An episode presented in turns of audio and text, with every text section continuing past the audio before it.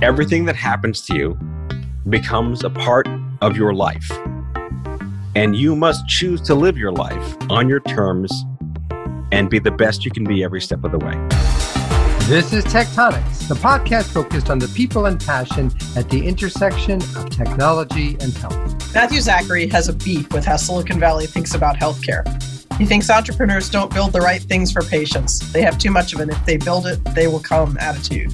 And he thinks investors don't care enough to invest in the right things most of the time. This is going to be fun.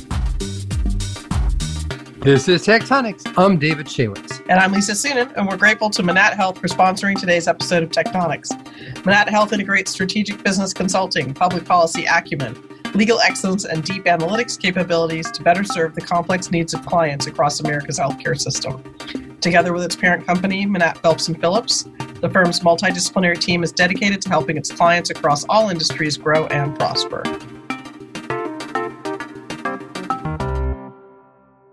So, David. Yes, Lisa. Uh, our guest today has interviewed literally thousands of people. Yeah, I saw that. Uh, we have not gotten that far, maybe a couple hundred. Um, but which one has been most memorable to you in our in our long? Well, you know, um, I think we've had so many outstanding discussions. You know, I don't know if to prioritize one or the other, but two that really stick out for me was actually a recent conversation with uh, Jill Hagenkords about her incredible journey.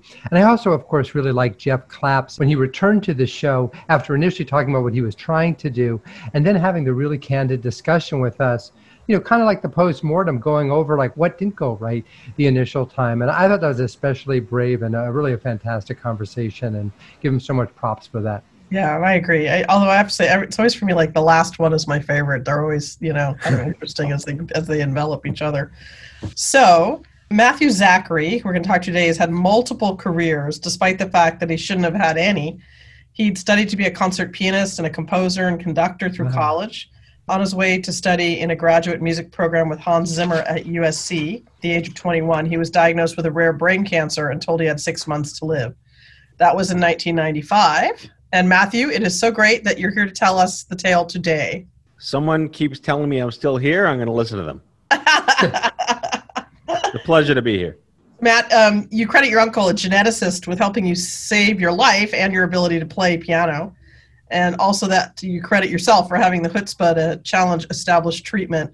Tell us about that. Yeah, so this is the fabulous through thread that I sit atop my my soapbox, not de jour, my my soapbox ad nauseum, is is that you you have you you should have a freedom and a basic liberty to know what the hell you're getting yourself into when bad things happen to you because you're not expecting to be there and it's not something you can pre-research in advance. In my case despite it being 25 years ago i was a kid playing piano. I had dreams of being a concert pianist and i got brain cancer and they wanted to give me chemotherapy which normally of course sure please save my life one might presume that should be the way you should think about self preservation. I just happened to have a godfather, my uncle, who was a geneticist. Not everyone has a geneticist godfather when they get cancer. And he happened to question what they were going to put in my body. And he figured out that I'd rather not have this chemotherapy because it meant I'd never play again. So, could you imagine being an uncle telling your 22 year old godson that you don't want, you'd rather die in five years and maybe play piano again than live 80 and never play piano again? That's what that came down to. I happened to have this guy. I got very lucky. I credit him for my ability to just live, but live on my terms, not knowing if I would be here five years later. I'm here 25 years later, and I play piano. Yeah. So that's my argument: wow. is that it's everyone be nice to say everyone should have a geneticist uncle when they get sick, but that's not the case. Or a medical Sherpa, as you also kind of refer to. Him. And I think, yeah. you know, many companies are trying to do this, or many organizations are trying to do this for people. Are you seeing it exist in the world today, this medical Sherpa concept, in any kind of useful way? You know, we used to call that like uh, consumer intervention, right? Like anti smoking and the the pill dispensers that that robotically tell you to take your pills. But at the end of the day, people don't want to know that they're sick. No one wants to wake up every day and be reminded, "Oh my God, I'm dealing with crap I don't want to deal with. I might be dead. What do I, what do I do?" They want life hacks. They want peer support, but they want the delivery of those life hacks through their communities and not shoved down their throats by Facebook ads. And that's the big that's the 2020 way of telling people you need this to do this and stop doing that. And when you're facing specifically in oncology a life-threatening situation and all you care about is getting your kids to school or taking care of your paying your mortgage or getting back to work whatever your daily life interrupted has become how do you penetrate that market how do you get to that single person with a message they're going to listen to and understand on their terms and I won't say writ large, I don't paint with a giant brush, but in my experience over 20 years in patient advocacy, running a nonprofit, working for Google, doing all the things in health tech, no one has it nailed down in cancer on how to get the right thing to the right person at the consumer level. So you, you know, there are many companies that have out that out there, and I know we're going to eventually get to your uh, your deeply uh, held feelings about entrepreneurial uh, activity and, and, and, investors. But um, there are many companies that have tried, including one called Sherpa, you know, um, right.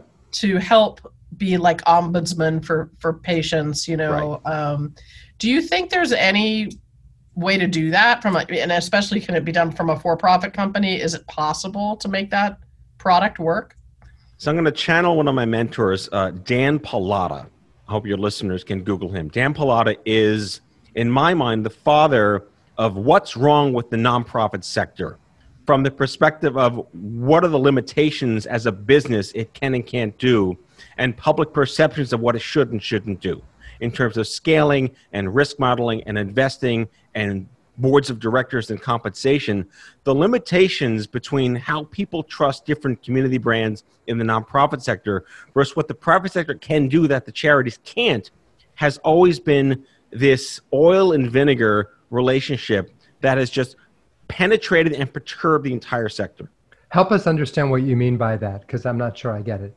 Okay, so I'll use my example because that's just what I can tell you. So I ran an organization, I founded it called Stupid Cancer its primary mission was to educate and empower young adults affected by cancer and their family members and caregivers, and to drive policies and effect research and create basically a national social conversation around the disparities that when you're 8 or 80 is different than when you're 16 to 40 fertility, jobs, life insurance, family planning, all the stuff that sucks when you're well gets worse when you're sick. That's what stupid cancer was. And because I was a radio show host with that, and because we were very Gen X driven and very disruptive and ran it like an agency, a lot of these companies that were starting these products or services for cancer patients that couldn't get to the doctors because they're not FDA cleared. They're sort of consumer or device or or uh, 510k programs or whatever devices and FDA whatever's. They said, "Hey, you have a million people in your mailing list. You should tell these people about this amazing thing because they should know about it." And I said, you know what? You're right. They should know about it. Now pay me to tell them. And they said, Why? You're a charity. Shouldn't you just do that because it's your mission? I said, No, we have a million people because we're a charity and because people like you give us money to tell these people these things. So there's this giant misunderstanding about what nonprofits are capable of doing, how they've been able to accomplish what they've been accomplished, why they're perceived as the direct to consumer avenues for all these things coming out of wherever.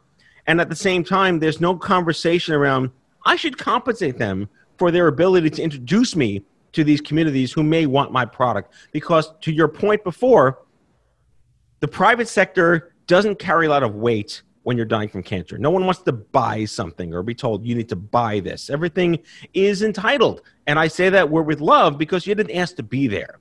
And it doesn't mean we should pay your mortgage and do these things. It means that how can we make this suck less to get you through it to get your life back together?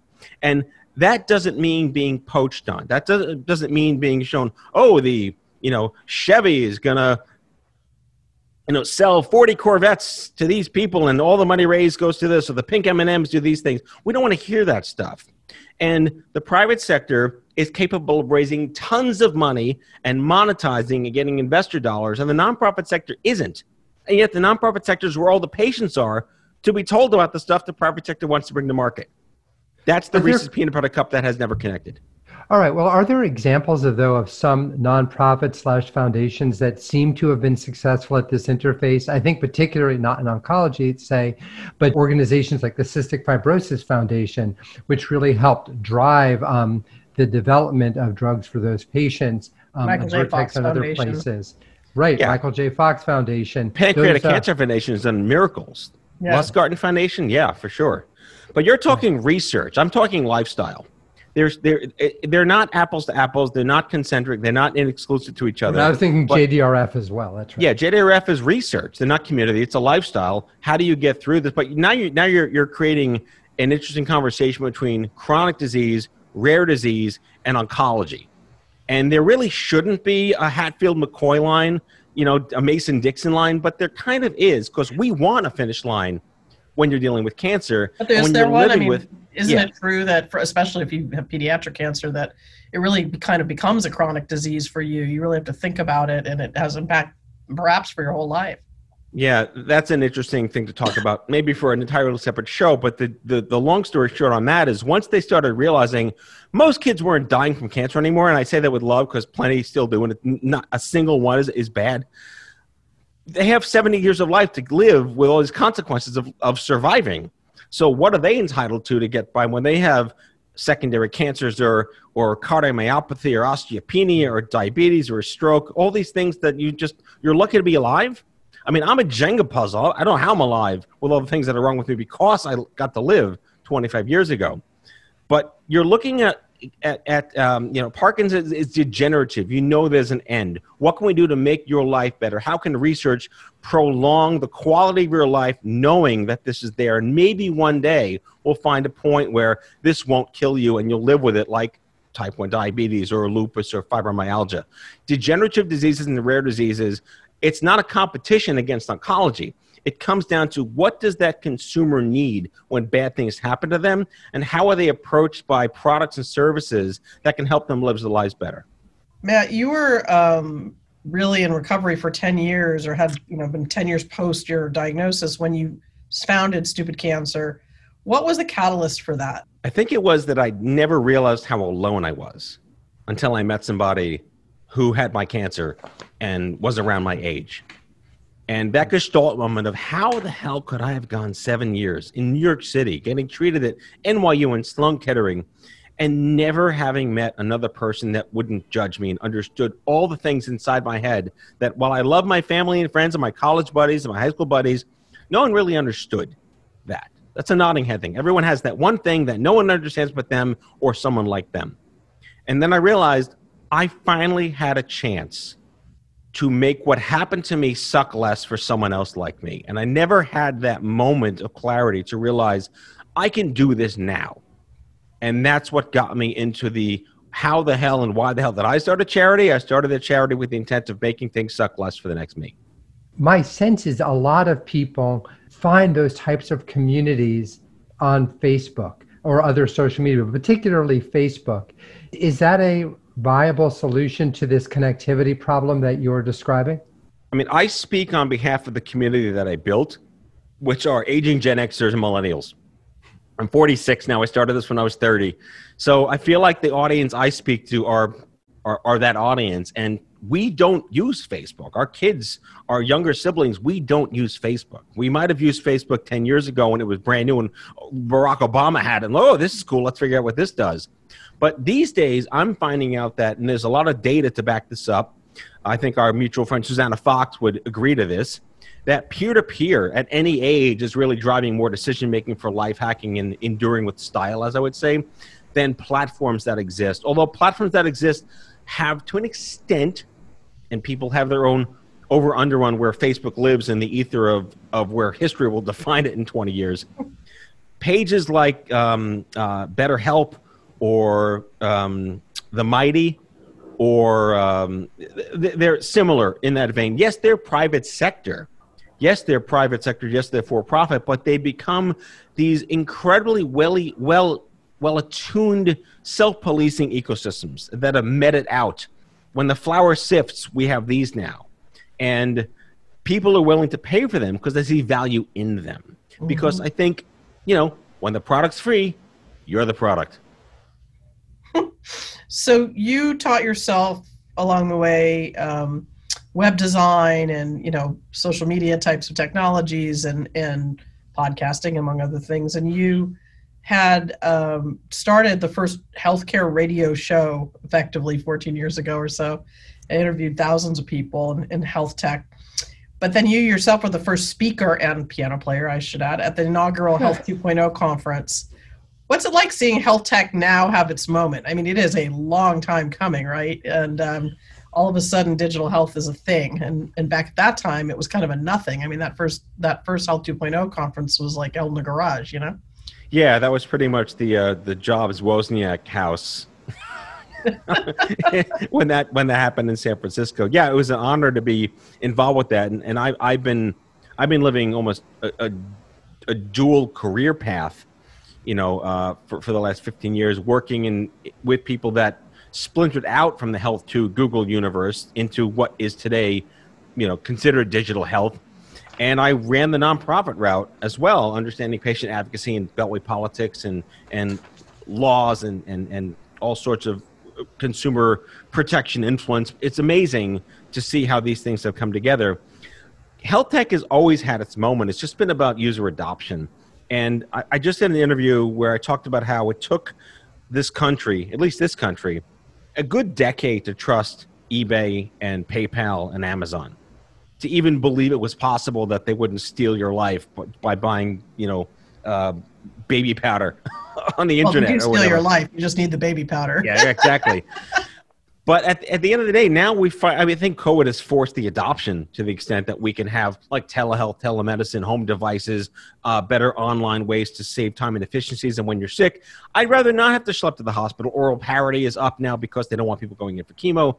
So there are odd, weird benefits of understanding the value of distance and digital to make your life a little easier but again, this goes back to delivery of products and services that are not necessarily coming from the doctor. Because at the end of the day, yeah, the doctor prescribes, but if it's a home health device or some adjacent lifestyle product or whatever it is, what is direct to consumer in digital health to market? Who's the market? Who's the audience? How do you get there? It doesn't work. It's not like Pepsi can say we have a new, it's Crystal Pepsi 2.0. Come on, let's go get it over here as the advertising. There's no such thing as that in oncology and, and cancer care. How do you find out about things is going to go back to Susannah Fox. My strong belief is that most Americans of all races, creeds, colors, communities, genders, uh, income inequality, whatever it is, they're finding information out through their tribe, through their community, because that's who they trust the most. And the nonprofits in that space and the churches in that space. And the religious in, in that space are where people find and commune to figure out how to make the best of bad things. So have you seen examples of entrepreneurs in particular large or small um, figure out how to balance between their traditional way of doing things and really properly and effectively accessing this peer-to-peer world? Uh, PillPack for sure. Hands down. Absolutely. What their approach um, and I met TJ many. Ch- uh, shout out to TJ Parker. I met him years ago in Cambridge, and he had this idea. Like, I'm an angry pharmacist. What the hell? What stupid pharmacy?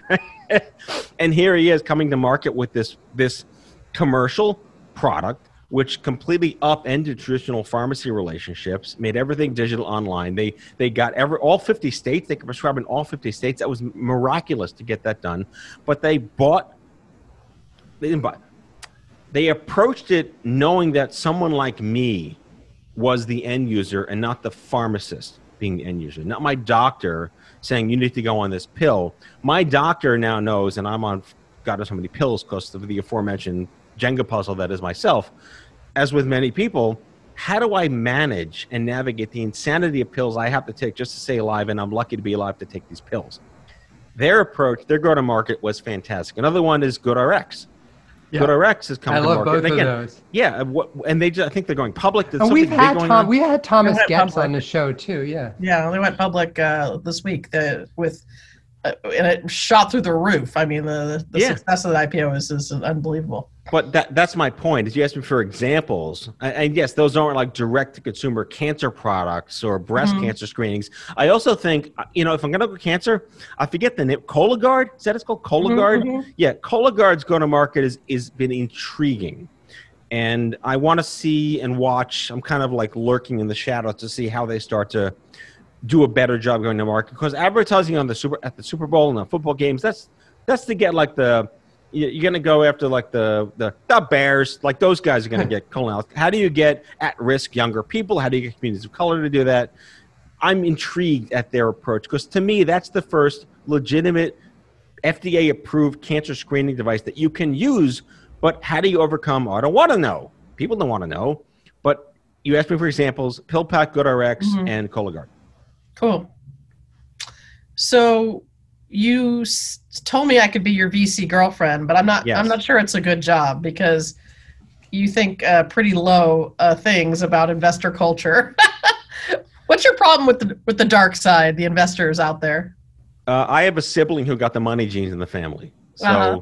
having nothing to do with that at all. I I don't think about. I'm not a capitalist. I mean, I like money. I like to spend. Well, who doesn't, right? But at the end of the day, I don't. I don't live to exit and be the richest guy in the cemetery. So I have just this predisposed, inherent, jaded nature of acquisitions and points, and I, I don't speak the language. It, it just it's anathema to me, just just predatally. But I've seen a lot of these companies, and I'm, again, I'm speaking anecdotally from my experience 50, 60, 70 startups that have a great product or service that they want cancer patients to know about. And going back to the conversation of, oh, well, you want me to tell, let's do a radio show advertorial for your product, and we'll throw some money at getting it downstream to our market and see we convert people, not with coupon codes, but with stories and influence from a trusted nonprofit. It's Going to cost you a quarter million for six months. Here's our KPI. Here's our here's our CPMS. Remember CPMS? Oh, we don't have that kind of money. No, we're not going to pay that much. Well, then you're not going to get what you want. Like if you're going to go buy a full page ad in Time Magazine for this CPM, or you're going to, how are you expecting to spend money and get people to buy your product if we have your customers? You're advertising with us. You don't should expect us to do that. So time and again, the conversation came back to, well, our investors don't want us to spend that money that way. And so what do they want you to spend your money on? They want us to spend money on profit. Well, this is means to profit, but you won't know that until you advertise with us and spend that money. So that kept giving me headaches. Good headaches, not tumor headaches.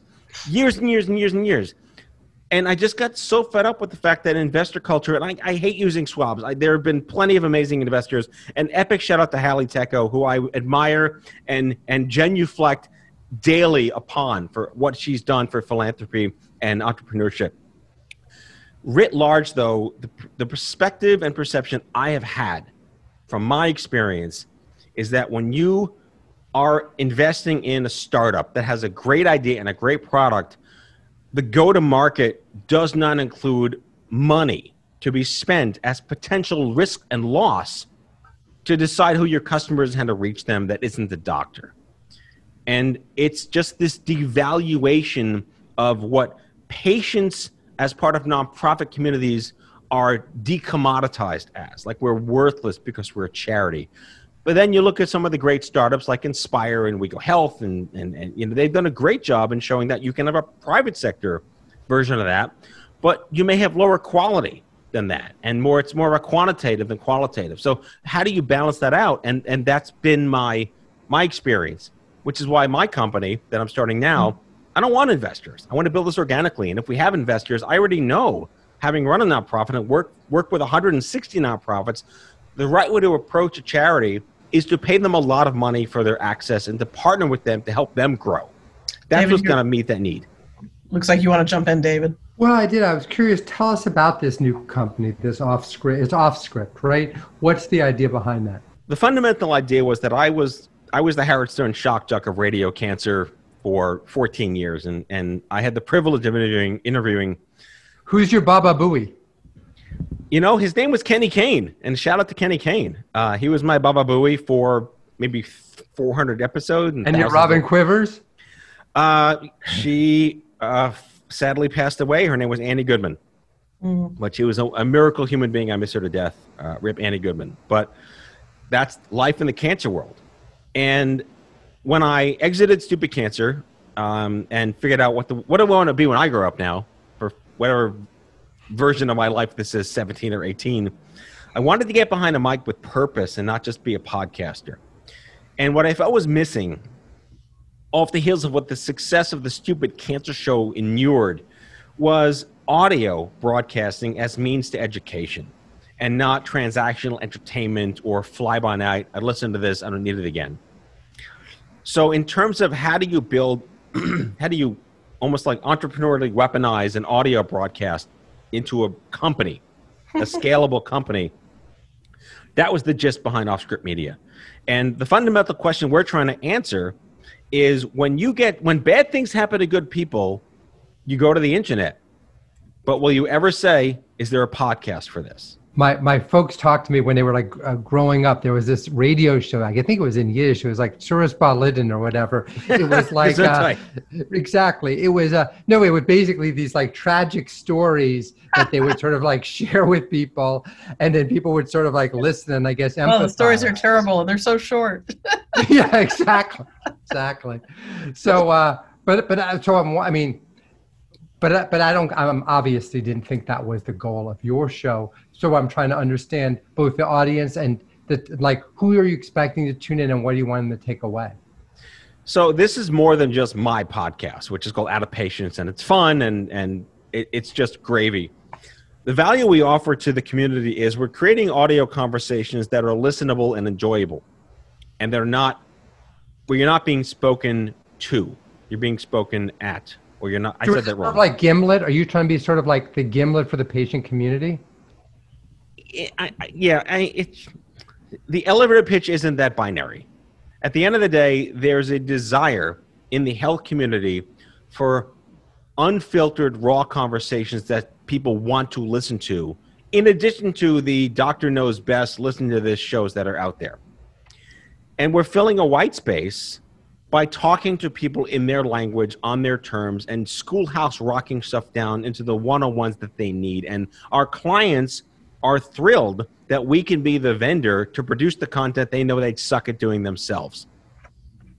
So are, are the are patients the podcasters the the, the subjects who, who are they? The audience they're everybody in the audience? Listeners the the, the clients the listeners to our client shows are patients, downstream patients that they are making aware of that here's a 10 minute show with Matt that will make this suck a little less. And by the way, here's the webinar, and here's the non branded site, and here's all the paperwork, and here's the complicated stuff. But if you just want to shut off your brain for 10 or 15 minutes and say, We're sorry you're here, this sucks but we're here for you and here's five things that we think you should do in partnership with this nonprofit organization it legitimizes the suckness that they're going through and it's common language narrative that they're not going to get when they go to webmd so empathy radio though you know what um, you're hired so who's been your favorite interview so far Oh my God, it's so out of left field, but I had the chance to interview one of my music all-time music heroes, John Tesh which sounds like the end of a joke, but okay. It's no, it. it does. I mean, I, I literally part of my ethnomusicology studies, I studied Vangelis and I studied Yanni and Enya and John Tesh and uh, George Winston, mm-hmm. and they were a part of my curricula in undergraduate, and I got to meet John Tesh and talk to this guy, and we we just he had cancer. We maybe maybe maybe ten minutes of our chat was about cancer, and the rest was about like synthesizers in the seventies. It was amazing. That's awesome. You didn't do Zamfir? Oh my God, the pan flute guy? Yeah, sure. so it's amazing. Well done. Well done, David. David, yeah, really, David. David's got a million of them. It's incredible. it's amazing to me, and I'm sure David, you would agree that you know of the many people we've interviewed who are creative entrepreneurs. Um, they got their start in music. I mean, there's so many people who have that sort of duality of thinking, and there must be it's something captivating, the, right? The creativity, yeah, the creative, yeah. creative process that leads you in those two directions at one time. What do you think that is? What is that? What is it about that? That's not a gotcha journalism question. I just don't have an answer to that, that, yeah. question. and part of it's nature nurture. Um, most of my friends that I'm still in touch with from the uh, to channel my inner unity, the olden the, the golden days, right, the Medina days, are musicians, and we're not musicians anymore. We have lives and kids and things to do.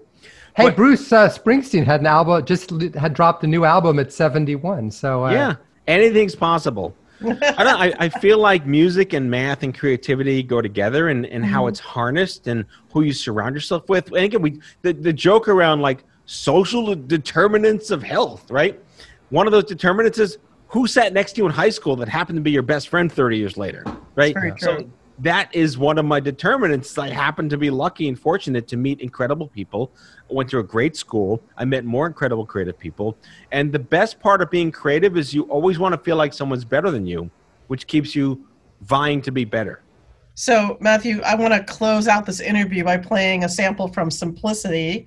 Oh dear. Uh, the piece you said is the favorite that you composed yourself. What was the inspiration for that? Okay, so during the fall of 1995, when I was fully ripped up with symptoms before I was diagnosed, I was continuing to compose and write music for orchestra and the jazz ensemble and brass quintet and just my usual programs, my, my usual studies. And as my left hand officially stopped working, I would write down ideas with my right hand. And then I went home and I got tested and I had surgery. And I was in the hospital for seven days. And that was the longest I'd ever gone in my life having not played piano. Mm. Seven straight days without a piano. And my left hand wasn't working, my right hand was fine. I got home from the hospital on January 19th, 1996. It was Saturday. And I walked in the house barely because I was a shell of a human being at that point. And I sat down at the piano and I realized I didn't have an orchestra to write for. I didn't have a brass quintet, a jazz band. I, I had nothing to write for except myself. So with my right hand, and only my right hand, I had this melody show up in the moment, which became the motif for simplicity. And that motif was what got me through the next three years and helped me rehabilitate my left hand to the best that I could, trying to play as much as possible. Because God knows the system didn't care that I was a pianist and offered me rehab. I just had to do it myself. But the opening melody to simplicity that's it.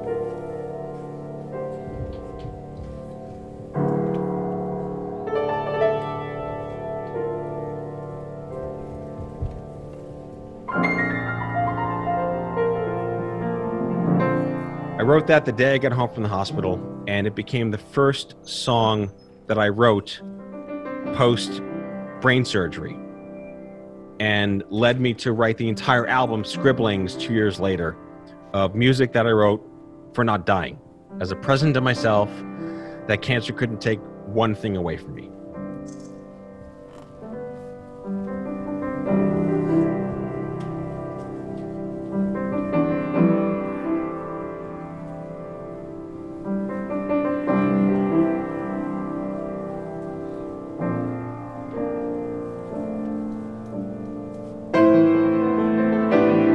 Matthew, it's just it's been a wonder to have you on today. Such a joy, and I'm glad that we got a chance to be introduced. We have so much, so many friends in common. It's it's great to uh, to connect with It's you. almost today. unfair that we know so many cool people. I feel the same way about Lisa. So,